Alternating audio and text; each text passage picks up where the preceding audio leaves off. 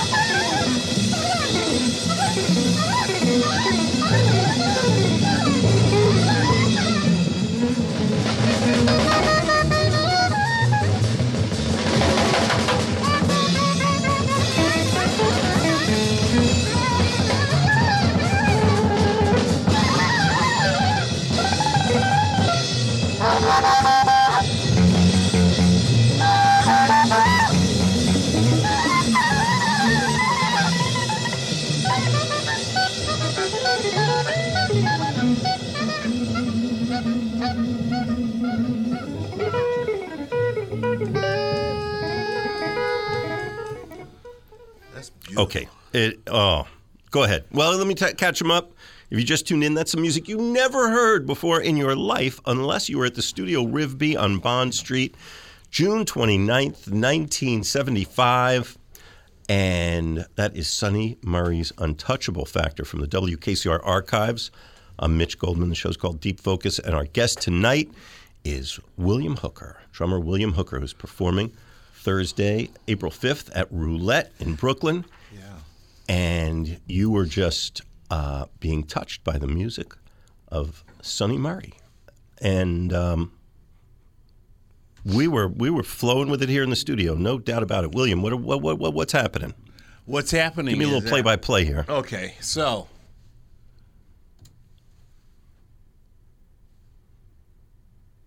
philosophically speaking, and I don't want to take it there for too long.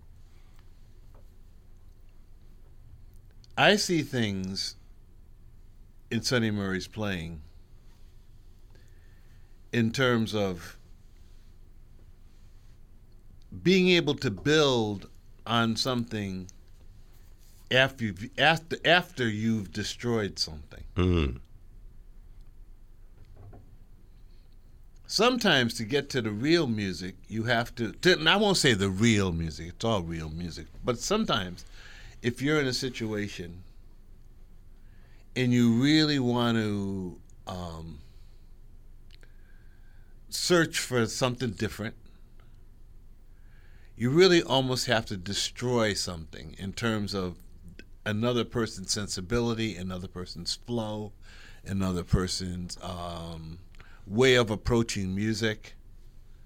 Because many of us have played with many, many, many different people, and and a lot of times it's interesting because the last person you played with, then you come into the studio or come into a place, and you bring that person's vibe along with you. You almost have to detach your. You have to.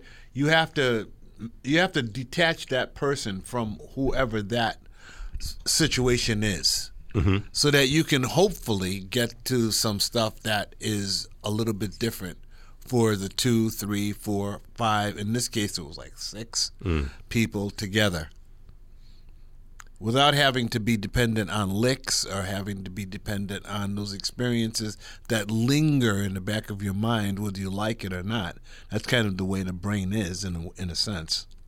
Hmm. So you're asking yourself, how do you do that? You can do that by banging your head continuously up against a wall. And after a while, you're so exhausted that what comes out is relaxed. And what comes out is more more musical in terms of me trusting in following your real self as opposed to the colors and the glamour that one often finds as one goes from place to place to place to place to place, picking up all of these various vibes and and basically, really tell you the truth, picking up other people's thoughts. Mm. That happens, whether we want it to or not. That's the case, and and, and so um, I could see. I don't know if he uh, if he approached it this way. I know that in many cases, it has had to be approached in this way. A way of actually burning through something so that something could come out of it. In other words, taking that piece of coal and condensing it and condensing it and putting pressure on it and putting pressure on it and putting pressure on it. And then eventually you open your hand and you have like a diamond. It's like that. It doesn't just it doesn't just reveal itself right then and there to you because there's so much going on in this life. There's so much going on in in our um, in our spirit that that um, it's hard to get at. Even with people that you trust, it's hard to get at because sometimes we really are are we really are um, victims. We're victims of the everyday we're victims of, of, of past experiences that linger. We're victims of our emotional bodies. Because because if you really if you really study the emotional body and what you put into an instrument, one minute you could be happy, next minute you could be sad, and neither one of them is true. Hmm. It's just like a, a mental phase. So I'm talking about that that I won't even say the essence because that's that's a little bit that's a little bit getting a little bit um, corny in a way, but um, you, you're trying to get at something. You're trying to get at something that's more more spontaneous, more more uh, more giving, and more more more um, more creative and and so I could see I could see definitely that being a method through which a person would uh, investigate trying to get at those people that you're playing with and getting them to function as a unit, as a as a as a as a unit, and so um, I can hear that in his playing. I can hear that in his playing. And it's and it's not that you do that out of animosity. You do that out of like i'm going to teach you a lesson. Let's learn something different. It's not any of that. It's not even it's not even a matter of uh, it's not even a matter of like you know who was the eldest in the group and you have to listen to that person. It's just about everybody really trying to come to the music with a with a with an open palette and then you all start to create together. That's kind of the basis of it. Or it should be the basis of it separate from everybody looking for the pay cut and trying to figure out when the next gig gonna be before you even played this one. It gets crazy after a while. It gets like it's um it's based on practicality. And music and sound is not necessarily based on practicality mm-hmm. and the rules of practicality. You know, the angles. It's not kind of like that. It for some people it's like that, and they get over like that. That's good for them. For me, I, I don't I don't I don't feel comfortable with that. I really don't. I don't know if Sunny Murray felt comfortable with it. I don't know if many people in that generation felt comfortable with it because when I hear some of the talk that I hear various people and the way they explain things out of their own necessity to be quote unquote hip, which I know for some people it's kind of like kind of corny. But I never was really drawn toward that hipness. I kind of never was really drawn to that. Well, in light of that, it's interesting. But maybe you know, that's my personality. Well, I'm, I'm with you on that. I'm with you on that. Um, I'm thinking about Sunny Murray. He, if he had just done what he did as a sideman, throughout his career, he would, I think, he would have to be acknowledged as a great innovator. But uh, interestingly, you know, here we're listening to him leading a band, which is something that he did frequently through the years. Great. And so, you know, he's not just bringing the concept of here's this rhythmic structure and this response that I'm giving to somebody, a, a great composer, inventor's ideas, but I've got my own thing that I'm doing and bringing this ensemble together. Um, you know, maybe does that uh, kind of shift your perspective on him a little bit? The fact that he's also leading a band as you do. Hmm. You know, that's a hard question to answer because it's a hard question to answer because because I never really met him. Because you know, and in my not meeting him not talking to him, it's it, it you know, you could you could get a lot out of out of how to lead something.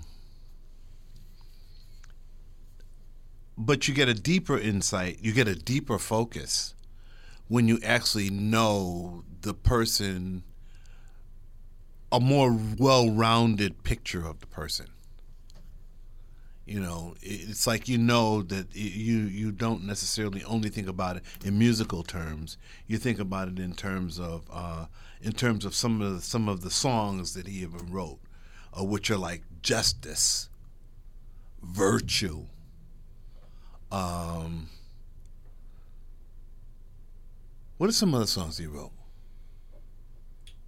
Justice virtue. Unity, unity an even break, an even break elephant's dream. All right, Elephant's Dream. I, I, I, and then you ask yourself, what do those, what do those songs really mean? Because obviously they, they encompass something. You know, when a person says justice, you're really, you're, you're really searching for a higher value.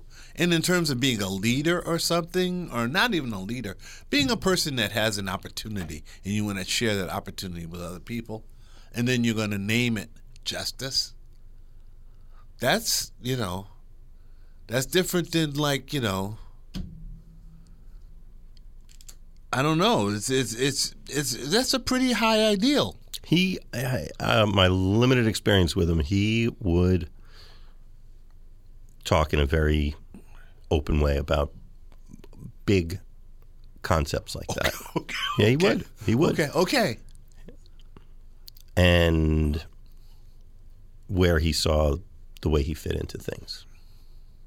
In a way that most people don't talk about those things. Right. And I feel I feel that that's I feel like that's a very good that's a very good thing. That's a good thing. Separate from the fact that separate from the fact, and I must mention it, um, that uh, I just found out that he had um, a a mental um, a mental malady. Now, knowing some people also that have mental malady of that nature, I can understand a lot of reasons why people do certain things, and I can understand a reason why he probably did certain things that were interpreted uh, that that make up his legacy, like as a person, you know, and and those kinds of things. Uh, those kinds of things I don't take. I I just was never privy to, but that's what people talk about they talk about those things that happened based on a person's being in a setting and doing some things that are kind of odd. But that's really not about what the person really was into. That's just a whole different that's a whole different personality in a way. And so I try to dismiss that. So I try to think about the music. I try to think about the music. I try to think about you know, what does it mean to to play something hilariously? What does it mean? And then when I listen to the song, I say, hmm. Because I remember the first time I heard that song, I said, that's kind of hilarious, actually. It does sound kind of hilarious. Is that the one?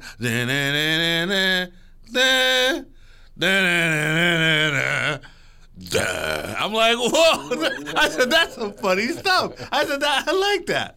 I like that. Yeah, I like that. And I haven't heard this record in like 45 years. I'm telling you, I still remember it. Yeah, so. So, so I take those things in separate from the person's personality, separate from separate from what I like about the person or don't like about the person, and and and, and it clarifies things for me, you know, and it makes me really realize that there are struggles that people go through inside of their own selves that are separate from my experiences with them, and and you know, and hopefully, if I come off the wall, you'll say you'll you'll remember. You'll say, "Oh, well, he's something's wrong." Hmm. Yeah, no, that yeah, that You know, does happen wrong. with people. I mean, it, you know, aside from musicianship and all these other things we're talking about, just in the walk of life, That's right. People lose their way all, all kinds of different ways, and Right, they become shows up. schizophrenic. I mean, Yeah. who, who is that? or overwhelmed or heartbroken or whatever it might be. Yeah. Yeah, yeah, and and so so that's the reason why I, I I always I always judge I always judge Sunny Murray's music from the standpoint of a higher striving. That's one thing I got to say. Separate from all these other things, I really look at him in in that sense because that's what I was getting from it. That's what I was getting from it. Maybe again, I was I was ready for it. Maybe I was ready for it after studying all these various people's playing and the fake book and you know dances and and and you know backing people up dancers and working with quartets trios quintets seeing all the people who played music etc etc etc and then maybe that I, maybe I was just ready for it that was the time that I was ready for so so I had a certain trust I had a certain trust when I picked this record up and I had a certain trust, not not in the sense of like this was some sort of idol that was telling me buy that record, but it was a guy just like me that was in a record store. It was just like going down to Bruce Gallanter's and all of a sudden you meet somebody and say, "Hey man, this is a nice record. Check it out." You know, you don't all of a sudden say, "Oh, geez, oh," you don't go into all of that. You just feel like this is oh, this is a good thing you know, it's a good thing. You know, so so I I look at it that way, and I also I, I think that I think that this thing about the swing in terms of his his language, I think it's very essential because I can hear it. I can hear it. Um, I can feel it as well. And I think that um, this ray one that I keep telling you about, which is the destructive ray, which is a ray that says that let's get past all of this day to day okey doke and let's get into something a lot lot deeper. Um, I think that that's a part of his music and part of what he was trying to say too, especially when he gets into that to see the sun, to see the sun. I can really understand what he's saying. I can really understand what he's saying. He's he's he's he's he's he's he's uh he's striving for something. He's striving for something. And as a drummer, if you're a good drummer, that's the way you play. You're striving for something. If you're a good drummer, if you're just a drummer that plays licks, go play licks, make money, do everything, be in the mainstream. I'm not going to put you down for it. But if you're really striving and you're questioning, and you're around other people that are striving and questioning, not just uh, the big questions, you know, you you naturally come across these philosophical tenets and you, you try to use them. And I believe that you use them in your vocabulary of playing music. You try to use them in, in, in terms of your vocabulary. Ah. Now, let me just let the folks know uh, if you're just tuning in, we call this show Deep Focus, and William Hooker just demonstrated for you exactly why and where that name came from. Oh. You got the you got the laser, man. It's deep focus. It's deep focus. This is it. This is that was deep focus. it. That was a demonstration Wow. of the principles that we strive for. that you put this that you put the show together. Yeah. Williams talking about uh, great drummer Sunny Murray in the recording we've been listening to from Studio Rivbea in uh, June of 1975. If William, there are people listening to this program right now who you just touch something at their core because they are striving. They are trying to approach that in their lives. You don't just have to have a pair of drumsticks in your hand to pursue that, right? Right. Uh, don't go to Studio Rivbea to try to create that experience for yourself. Go to Roulette on Atlantic Avenue in Brooklyn. And uh, if you go Thursday, April 5th, you will see none other than William Hooker and a new program you've put together. Um, we're still. I'm gonna, still gonna. We're still gonna come back to it. I'm gonna ask you about it. Okay. I'm just giving a little tease to the folks.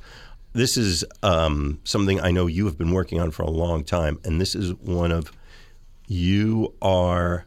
You're a big thinker, man. I, I it's hard to not sound grandiose saying that, but those words apply to you. And I know this is a big program that you've been uh, developing for some time migration.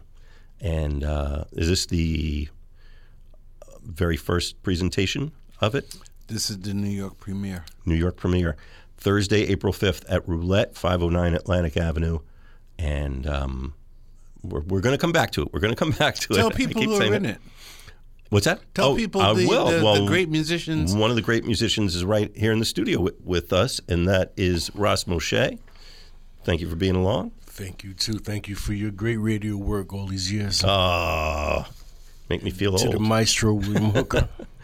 Um, well, I should let you introduce these folks because you, they're you are handpicked musicians. All right. One thing I have to say I am so appreciative and thankful for being in a company of musicians that have actually created community for me and for this piece and are taking this piece with them going home with this piece and actually feeling this piece. That's a very, very rare thing. And it's something it's something that I'm watching develop. And it's something I can't tell these musicians enough how thankful I am that they're going down this personal journey with me. This is my most personal work I've ever done.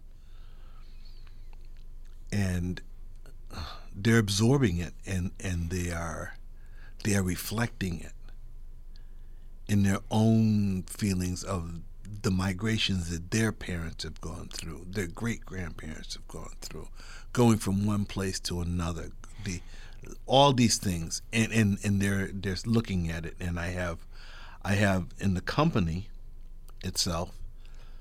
The company is a holdover from the, the James Baldwin suite, and in that company, I'm using Ras Moshe on tenor and flute. I'm using Eric Robinson on synthesizer and computer and images. I'm using Mara Rosenbloom on piano. I'm using Gussie Celestine on dance and narration because an important part about the the migration is a is a narration and a person is telling a story. It's a story, actually. And then I'm using Jeremy Grosvenor. Jeremy Grosvenor is a visual artist, and he is also another one of the narrators. I have three guests who are bringing a special a special coding to the entire thing. The first one is David Soldier, who's going to be playing violin, electric violin, and banjo. I have William Parker, who's going to be playing acoustic bass. And everybody is acquainted with Ava Mendoza, the new guitarist on the scene that is coming at it from coming at it from a completely different sensibility.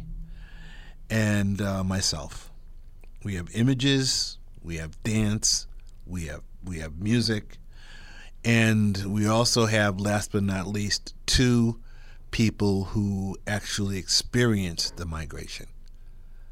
Nanny Lampkin, who's 89 years old, it's going to be her birthday when this happens, and Mr. Alton Brooks, who now is 97 years old. Wow. And they're going to be explaining what it was like. What it was like to be in the South. What it was like to move from the South to the North. Why they actually why they actually chose to go into the industrial from the agricultural. What it was like to grow up in a totally segregated place. What it was like to be in a situation where where you could make money based on the fact that America was going to war. And then when you came back, you're still in the same situation. And this is what the story is about. And um, again, I cannot thank enough these great musicians for going down this road with me. And I really want everybody, all kinds of people, to come to see the migration at Roulette. I I, I, believe you're going to walk out. You're going to walk out filled, totally filled, and um, we'll go into more about what why this is important later on after we listen to a little bit of Sunny Murray again. Another blast of Sunny Murray for sure. Yes, this blast. that blast? It's time for this blast. The one that turned my life around. the one that turned my life around as a drummer. We're going to leave these folks with just waiting for the resolution of Studio Rivbea. Well, you know something, people? I play drums. That's what I do. That's the reason why when we're honoring a drummer, I want to hear the drummer. Don't you, people? I know you do. Here's the very first record. First record I ever picked up, and I put it on. It was Sunny Murray, and I'm telling you, based on what Ras has told me, and Ras is a scholar of this music, this is probably one of the best recording records. Uh, Tell us about it, Ras. In your in your words, this what this record represents. As far as the sound, Yes. yeah, a lot of the musicians who knew Sonny well, I've read in their interviews when they were asked about him that one of the complaints was that he wasn't recorded the way he should have been.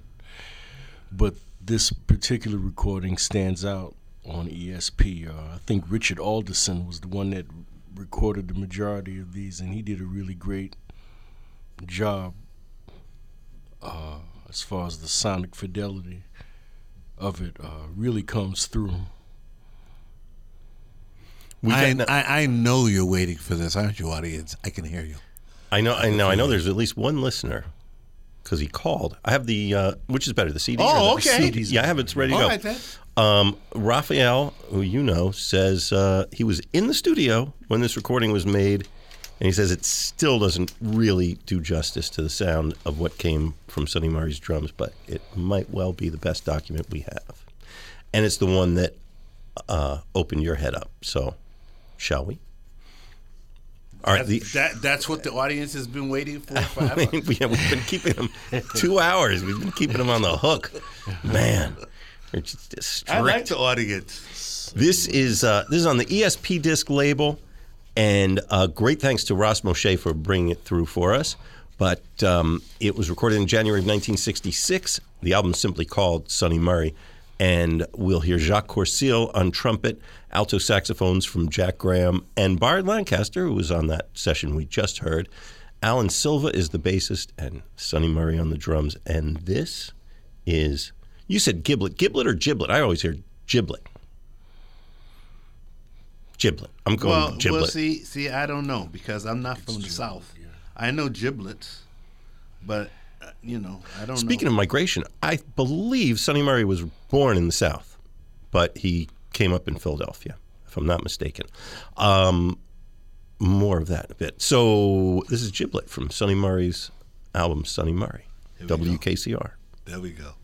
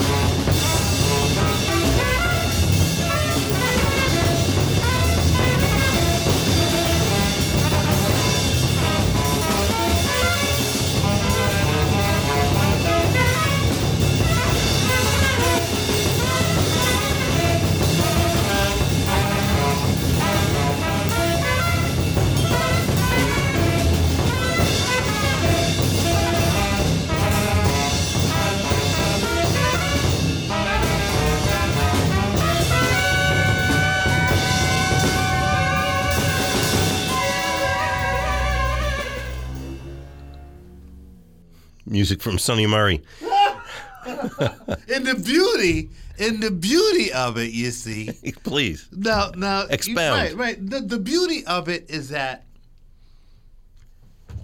as a drummer,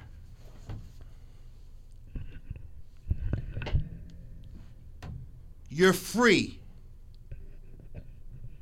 He freed, he freed me. He freed me. And many that heard this piece, they he he freed us. He freed us in the sense of they knew the tune. He knew the tune. But he didn't have to play rhythm on the tune. He's actually playing the tune itself. Any way that he feels like it. But the thing about it is interesting. It's interesting because he's playing the tune itself, but coming from the African, the African way of looking at. I won't say African, African, you know, like Africa, but but the way of the way of the drum can tell the drum can can carry the melody, just like the horn can carry the melody.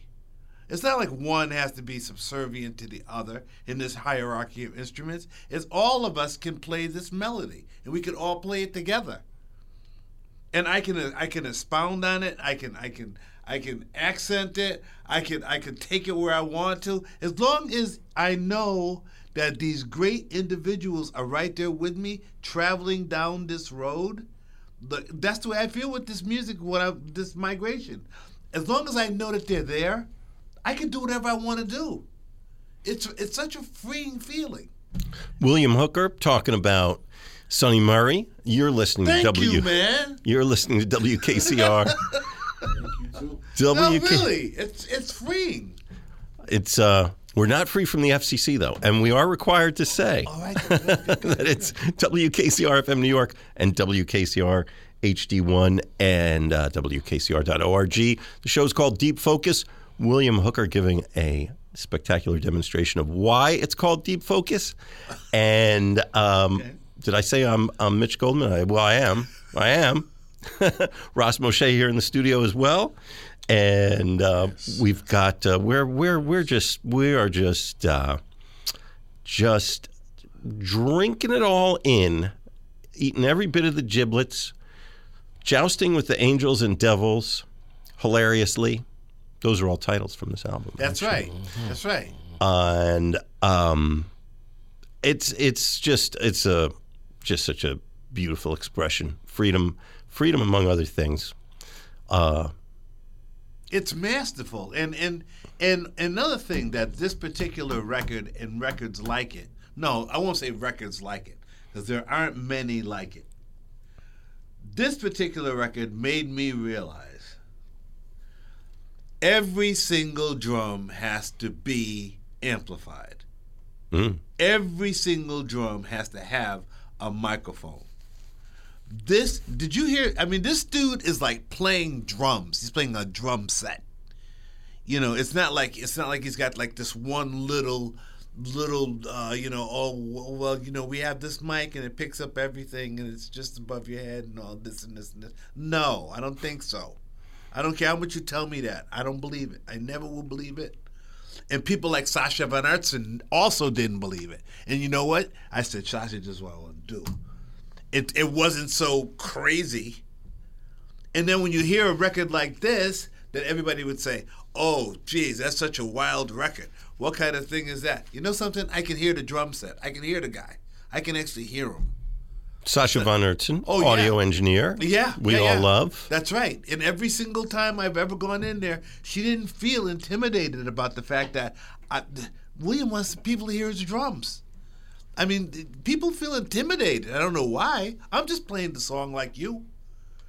I mean, you know, I'm, I'm playing the song just like you. It might not sound like it to you, but that's what I'm trying to do. I'm trying to play it just like you, you know. And I want to feel feel free of to do it too. So, and and I'm saying that you know when you when you see a record like this and you come across a record like this and you're 16 years older and and and and this record is played and you hear this drum set in this way, it's it's almost like you say to yourself, that's that's breathing.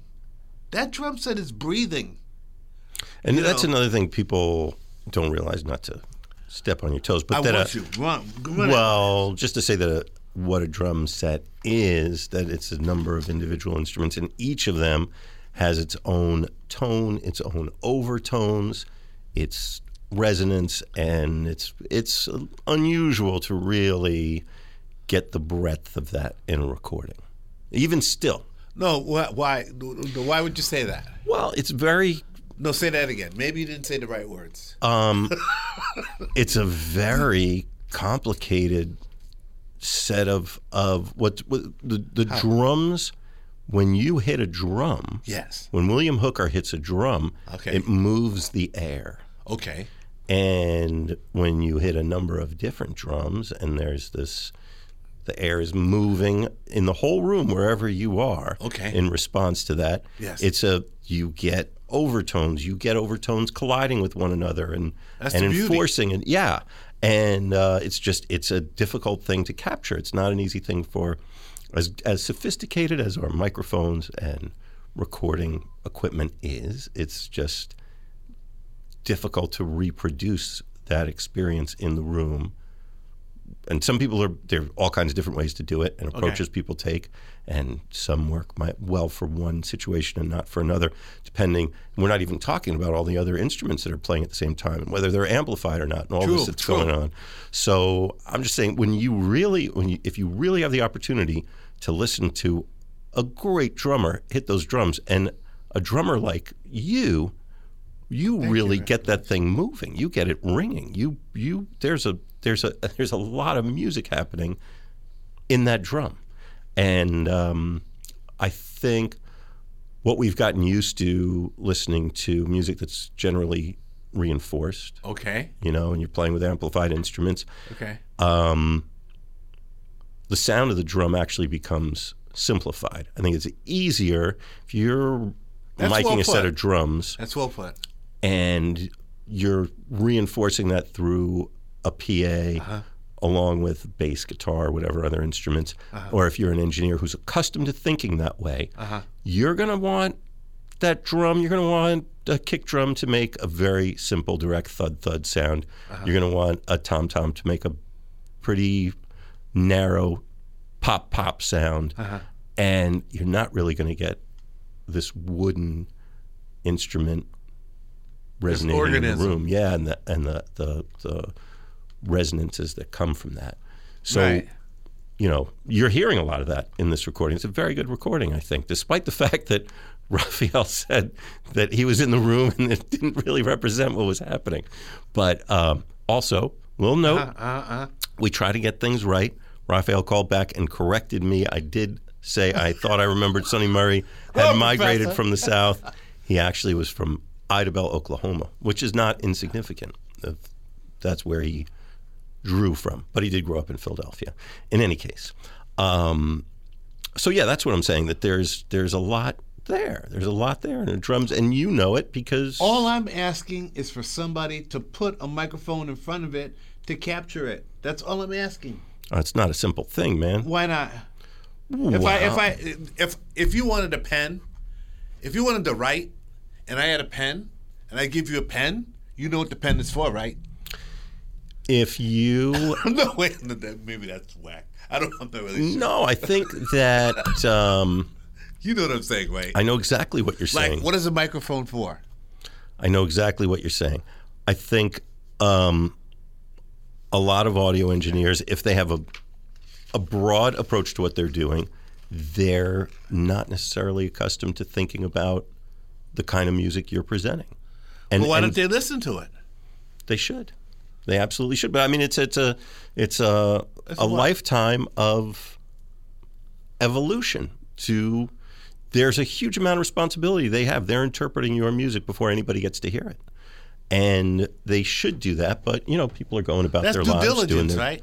Yes, but people are also, you know, you're recording it or presenting a different band every night. People should do it. They often don't, as we know. They go and they do what they got to do to get through their day, and they think they've got it covered. They don't know all the things you know.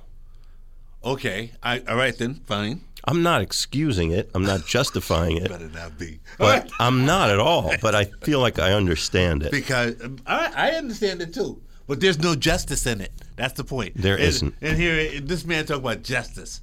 I mean justice like that.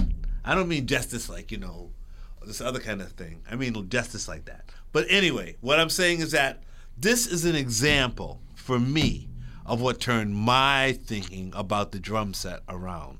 It's very important for me, very liberating for me.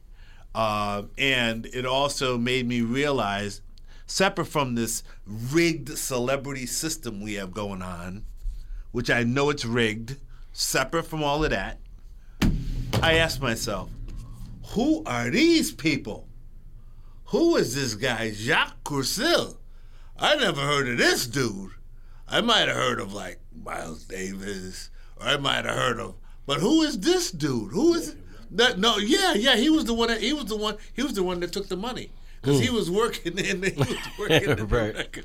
Eighth Street Records. He was working in a record store. But the point is, I'm asking myself, these dudes can play. Yeah. They can really play. And you know what? You know, I mean, who is this guy, Jack Graham? I never heard of this guy. Nobody You ever know? did. So, so This he- is the only recording I think that he ever made. I don't know if anybody, no, nobody, really? I don't think anybody really knows what his story was. Does do you do you know? He was from Detroit. Ras Moshe. He had uh, come to New York with Joe Henderson, but passed at an early age, like early 70s. Hmm. I forgot the specifics about why, but he was from Detroit. Him and Joe Henderson were tight. So Well, you know, the reason why I say that, Ras, is because uh, I say that because oftentimes you walk into a record store, you pick up a record, and you look and you say, "Oh, who's on this record?"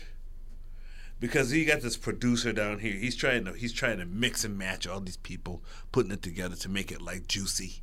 You know, oh, geez, that person's on it. That person's on it. That person's on it. No, this is some straight up. There's no there's no title on the thing, Mitch. It's Yeah. just a face. I'm right. Yeah. Face. It's Like- very powerful, and Yeah. clearly it comes through that they, these guys. I mean, they were It's they art. must have been playing all the time. I mean, they're. Uh, it's always I, I use this phrase that they're just breathing together. They're just in it together. and it's not mainstream. No, they're they're just doing their thing. So I think that people, separate from even like the, the the engineers and all these things, we just have to we just have to become accustomed to listening to improvised music. We just have to get used to like opening our palettes up for other kinds of things, other kinds of experiences, newness, and then we come across these things, and we I think that we accept we accept the the length and breadth of all the different kind of musicians that there are. And we understand who can who's really like you know who's making this record happen. And and you know and it's it's an interesting process. It's an interesting process. I think it's a good thing. It's a growing thing. Um and and like as i said for me for sunny murray sunny murray just freed me up he just freed me up. He really did. I mean did, you heard that. I know you heard it.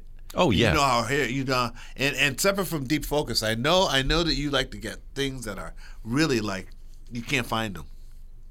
And i respect you for so much for that. Because half these things you'd never be able to find them ever at all. But then i realized after listening to many many things i realized this guy's drum set was captured. I wasn't in the room right but it was captured for me that and i can and i could really hear it and that's kind that that made all the difference in the world. Well, I, I do I do take a delight in finding these rarities, but the real reason that I do it, you know who this radio show's about? It's not about Sunny Murray. It's about William Hooker. And the reason that I do that is Really? to get you excited about it because I want you, I want listeners to feel what you feel. Okay. Okay. So, and if you're going to feel it from listening to Melancholy Baby, we're going to listen to Melancholy Baby. uh-huh. And if you're going to hear it from Sunny Murray on ESP, that's what we're doing. Yeah. I, I, I- I just thought it would be appropriate. I thought that this was going to be appropriate. Now, as a drummer, Yes. I don't want to get too technical again either, but you I won't take it on that road. well, whatever road. Good. Um, but you can talk about um, the choices that he's making as a drummer. And I said I was going to ask you about this, about his vocabulary, and if you want to talk about the instruments he's playing or about his uh, things that he's doing behind the drums, how he's responding to, in whatever way you want to talk about that. What's different when you hear a Sunny Murray recording? What is it that pops out and you say, "Oh man, that's a Sunny Murray. I haven't heard the Sunny Murray recording. What is that? What is it that he does as a drummer?" He's blazing the way. He's blazing the way. Um,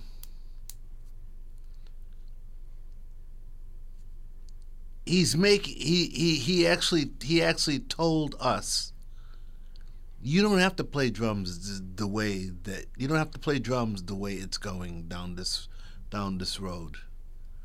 You can take a side street and and you can you can use you can use what's available to you to actually play this music. And obviously he made a decision to say that this is the way I have chosen to play this music. As opposed to maybe another drummer that may have chosen a different way to play this music, like Milford Graves, for example. Um, and and they both bring to it a certain history that they've had, obviously, and you could tell just in those two. I'm I'm making I'm making that comparison, but uh, because these are two drummers I really really super respect in terms of the guts that it takes to liberate the drum set in this way. takes guts. It really takes guts. Takes guts to like get up there and start playing and people looking at you like, what is this? Like, shut up. You know, like you'll never work and like, you know, let me step on your face and stuff. they get they get harsh. They get harsh. I mean, seriously, they get harsh. They get to the point where, like, you know, we hope you go back to Oklahoma. You know, I mean, it gets like that. It doesn't get like, you know, like, oh, geez, this guy is different. Let's let's help him along. it doesn't work like that. It does for some reason. I don't know. For some reason, that's why you have to have a certain inner strength. That the, with all these people telling you all these things, that half of them are whack mm-hmm. because because they're really based on ignorance, actually, and and based on fear, mm-hmm. based on fear. Like you know, if I get this guy William Hooker to play in my in my group, you know something, I'm never going to work. Um, people know what they know. Because if he goes off, people know what people they know. People stop buying drinks. The whole world grinds to a halt. Yeah, yeah, you know what I mean. It, will work like that. It'll work like, and and I, I, I just, I just know for a fact that these two individuals that I just mentioned, Sunny Murray, and Milford Graves, they they approach it two different ways, but they approach it from the standpoint of like, like, uh, I'm gonna blaze this trail based on where I'm coming from, and this is the way I hear the music, and then people like me come along and I say, you know something, certain things I'm to fill in. I'm going to fill that up. I'm going to fill up that space. I'm going to fill up that space. I'm still going to keep that. I'm still going to keep that flow going, but I'm going to fill that space even more. And, and and as I fill that space even more, people may think it's powerful. They may think it's anger. They may think it's loud. I don't care. All I care about is the music and the band. And if I'm and if I'm pushing one of those individuals to the point of making them want to say something different and step out and really get to another level, that's why I'm there. That's why I'm there. I'm not there to like, you know, go along with the program. You know, we are the program. And people just have to face the fact that this program is coming from drums.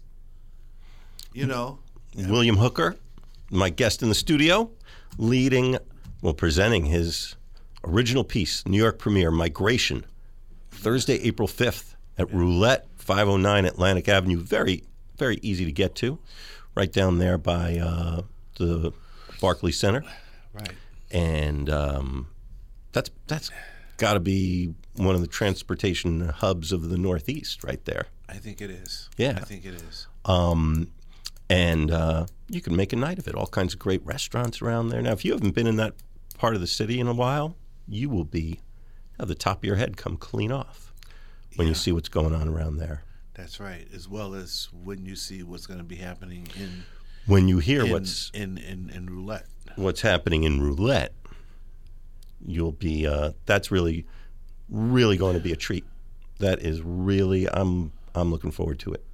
Like what happened? What happened? uh, And I'm going to get a little somber here. I'm going to get a little somber because uh, six million African Americans moved from the South within the course of, let's say, 1920 to 1965 70. And there were three phases of this migration. Six million people is a lot of people Yeah. um, this changed the course of history. And it changed the course of history because it was the largest migration that's ever happened based on something other than starvation and fear of execution. And I had many I had many ideas about why it has happened. Obviously, one reason why this happened was just sheer terror people just were in terror. There was, and I'm, I'm not dismissing that. I'm not dismissing that because I speak to many people, uh, and they speak about the uh, they wanted to better themselves. They wanted to better themselves economically, do better for their families, etc., etc., etc. Yeah, that's true. Um, and that's kind of the way that they that they picture the second part of this migration, which is what I'm really talking about 35 to 50, 1935, 1950. And uh, even though obviously terror was still happening, uh, um, many people interpreted that move um, through a different through a different uh, lens. They really were interested in economic betterment and education. And they saw things, they saw things in that way and they wanted that. They just really desired that for themselves. For for their families, they desired that. Uh, but in the back of their minds, there's there is a picture of, you know, there's a picture of somebody getting lynched. There's a picture of somebody getting castrated. There's a picture of somebody getting raped. And and and, and, quiet as it's kept, these I, I'm not going to bring that out as like that's the reason why people migrated. But I am going to say that that's an essential. That's one of the elements of that happening, and um, it's important for me because um, my father and mother were uh, an essential part of that migration and uh, the people that I have that I grew up with and taught me how to be able to function in this world, they also were part of that migration. And and so um, after I read this book by um, Isabel Wilkerson, you read that book? I have not. You read that book? Yeah.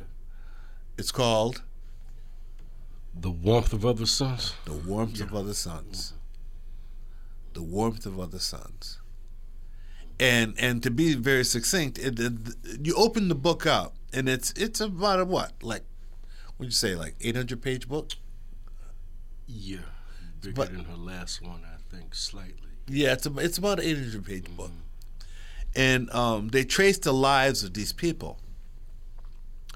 But it's just interesting because when you open up the very first pages of it, you see why I'm doing this, because these people they were just interested in planting seeds in some place that they didn't know where they were going, but they just thought that the sun would enable these seeds to grow in a different way, in a different place. And that's what actually happened.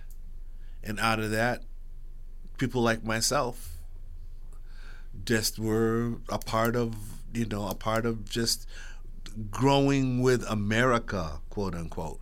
And it just it, it's a it's a very uh, it's a very timely story. It's a very appropriate story.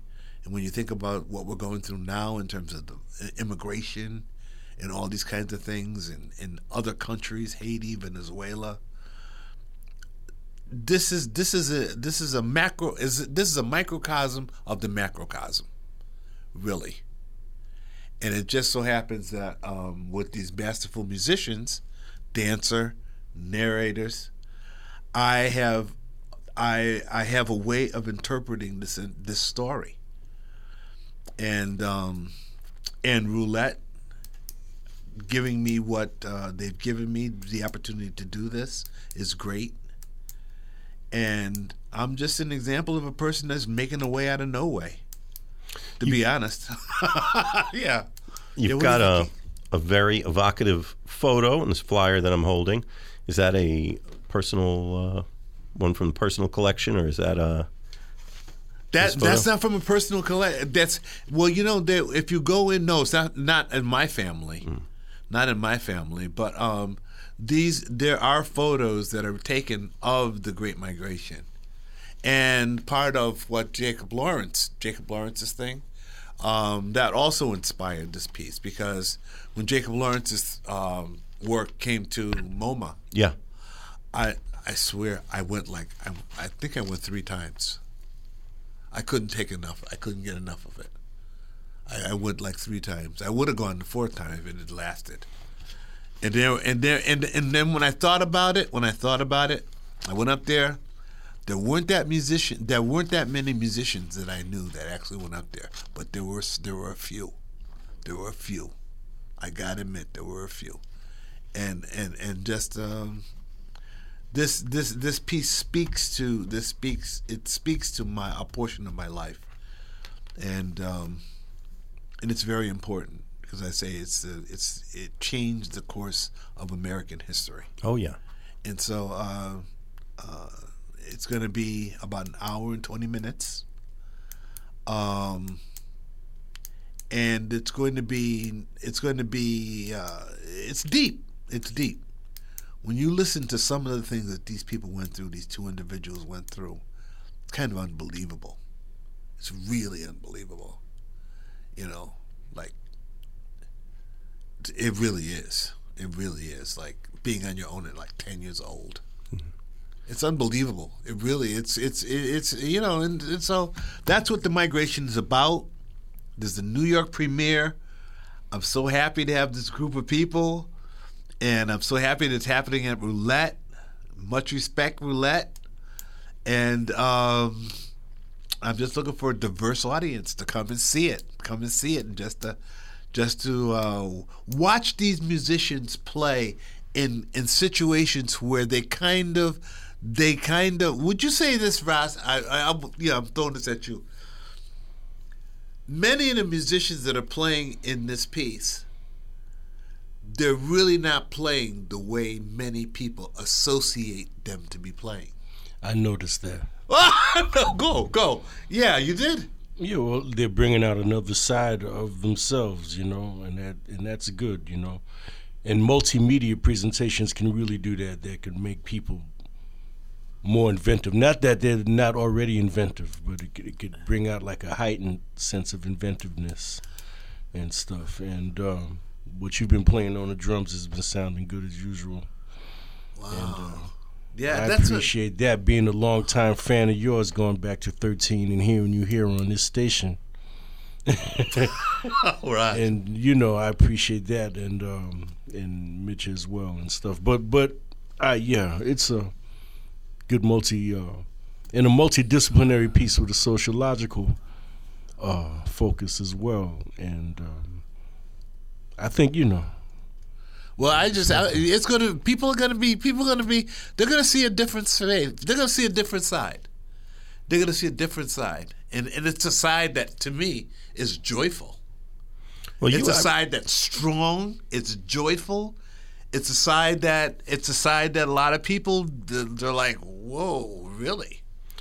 You know, yeah, it's, it's, it's, it's uh, really good piece. We've had a, um, a series of some very good rehearsals so far, and um, William is incorporating uh, some of the ideas of the other musicians as well.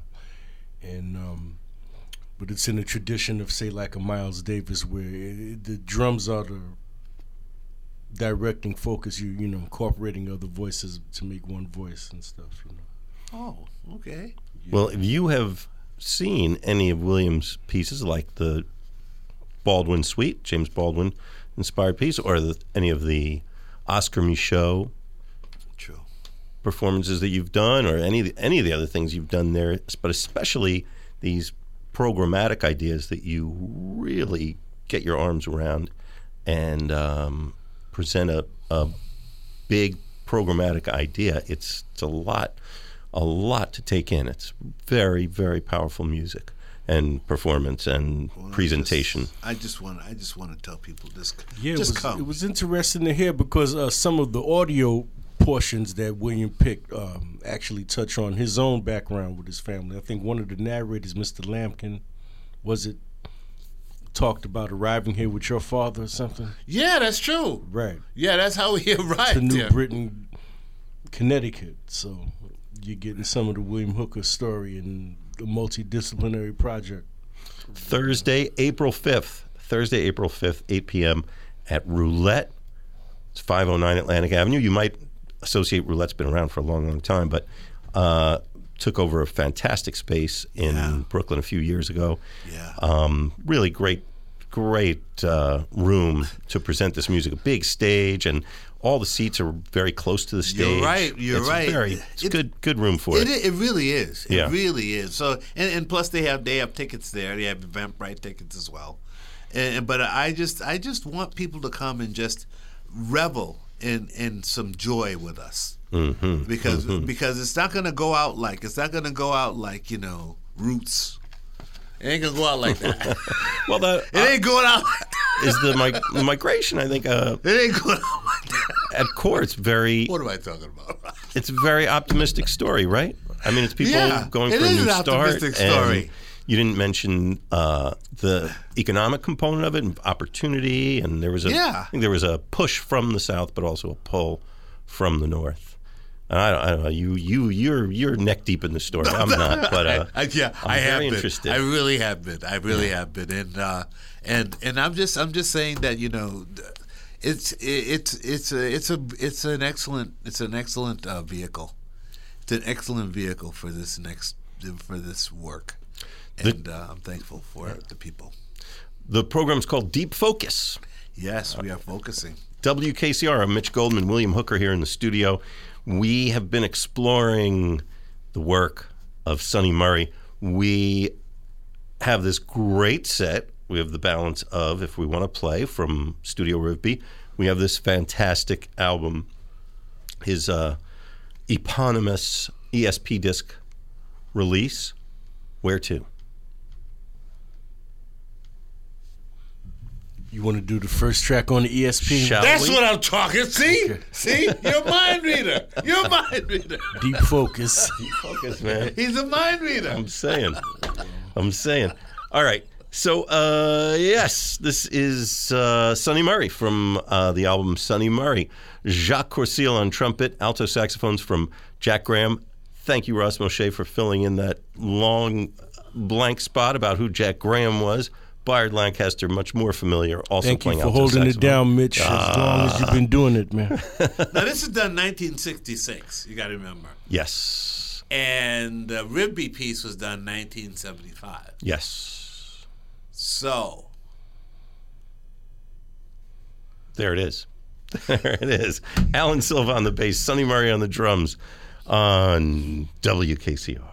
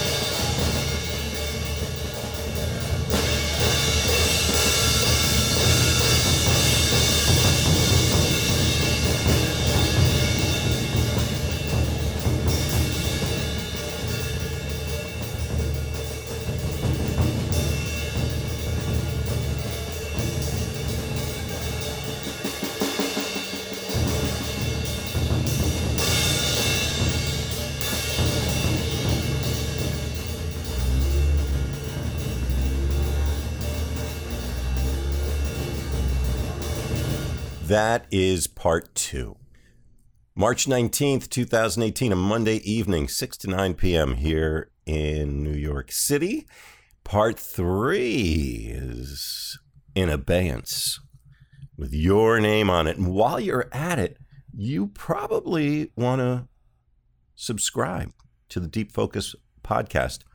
Are you going to be asked for money? You are not. Are you going to be subjected to advertising of any kind? You are not. Are you going to be asked for your email or any personal information? You are not. Are you going to be notified when a new episode becomes available? You will. And on whatever terms you like. This is for you. This is this is for you. Someone's doing something for you. And am I asking anything in return? Not really. It would be super nice if you let some folks know, tell some people you know that like this kind of music, or just as good, give us a thumbs up, five stars, whatever you got. And that's going to make Deep Focus float up in the algorithm that some listener who loves this music and doesn't know about Deep Focus, you're going to wrap it up in a bow and hand it to them. You'll never know. They will. They're going to love you for it. So that's a cool thing you could do for us, for you. Okay. See you over at part three. It's Deep Focus.